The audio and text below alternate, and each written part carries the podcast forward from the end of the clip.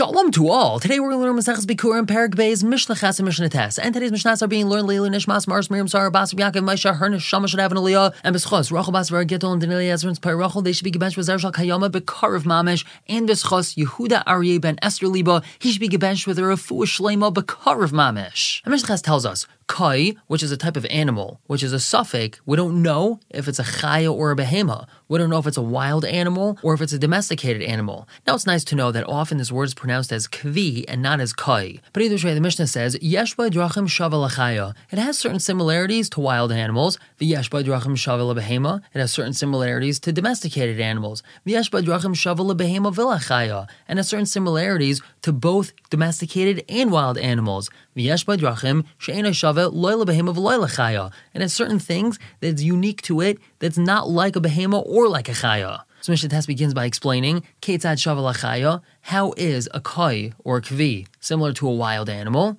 Number one is Damai Ta'un Kisui Kedam Chaya. Its blood needs to be covered like the blood of a chaya. So we know that when a bird or when a wild animal, such as a deer for example, is shechted, so we need to do a special mitzvah called kisui hadam. We have to take dirt or sawdust or something like that and cover the blood with it. And there's even a special bracha for that. So the blood of a kai needs to be covered also. However.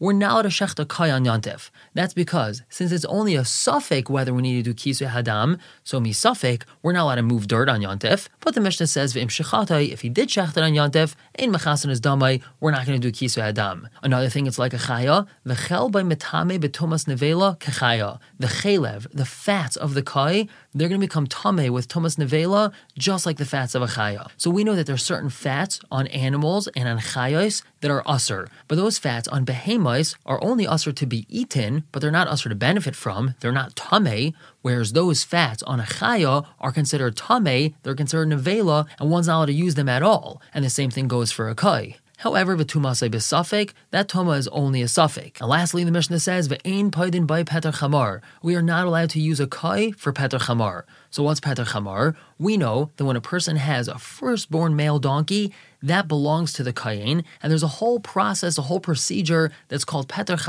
where that firstborn is redeemed from the kayin, and in its place he gives a kayin a sheep. Now he's not allowed to give the kayin a kai instead of a sheep, even though the kai is part sheep. Since it's also part wild animal, he can't give a kayin a kai for peter. We're going to stop here for the day. Pick up tomorrow with Mishnah Yod and Yud Aleph, continuing to talk about this kai. For now, everyone should have a wonderful day.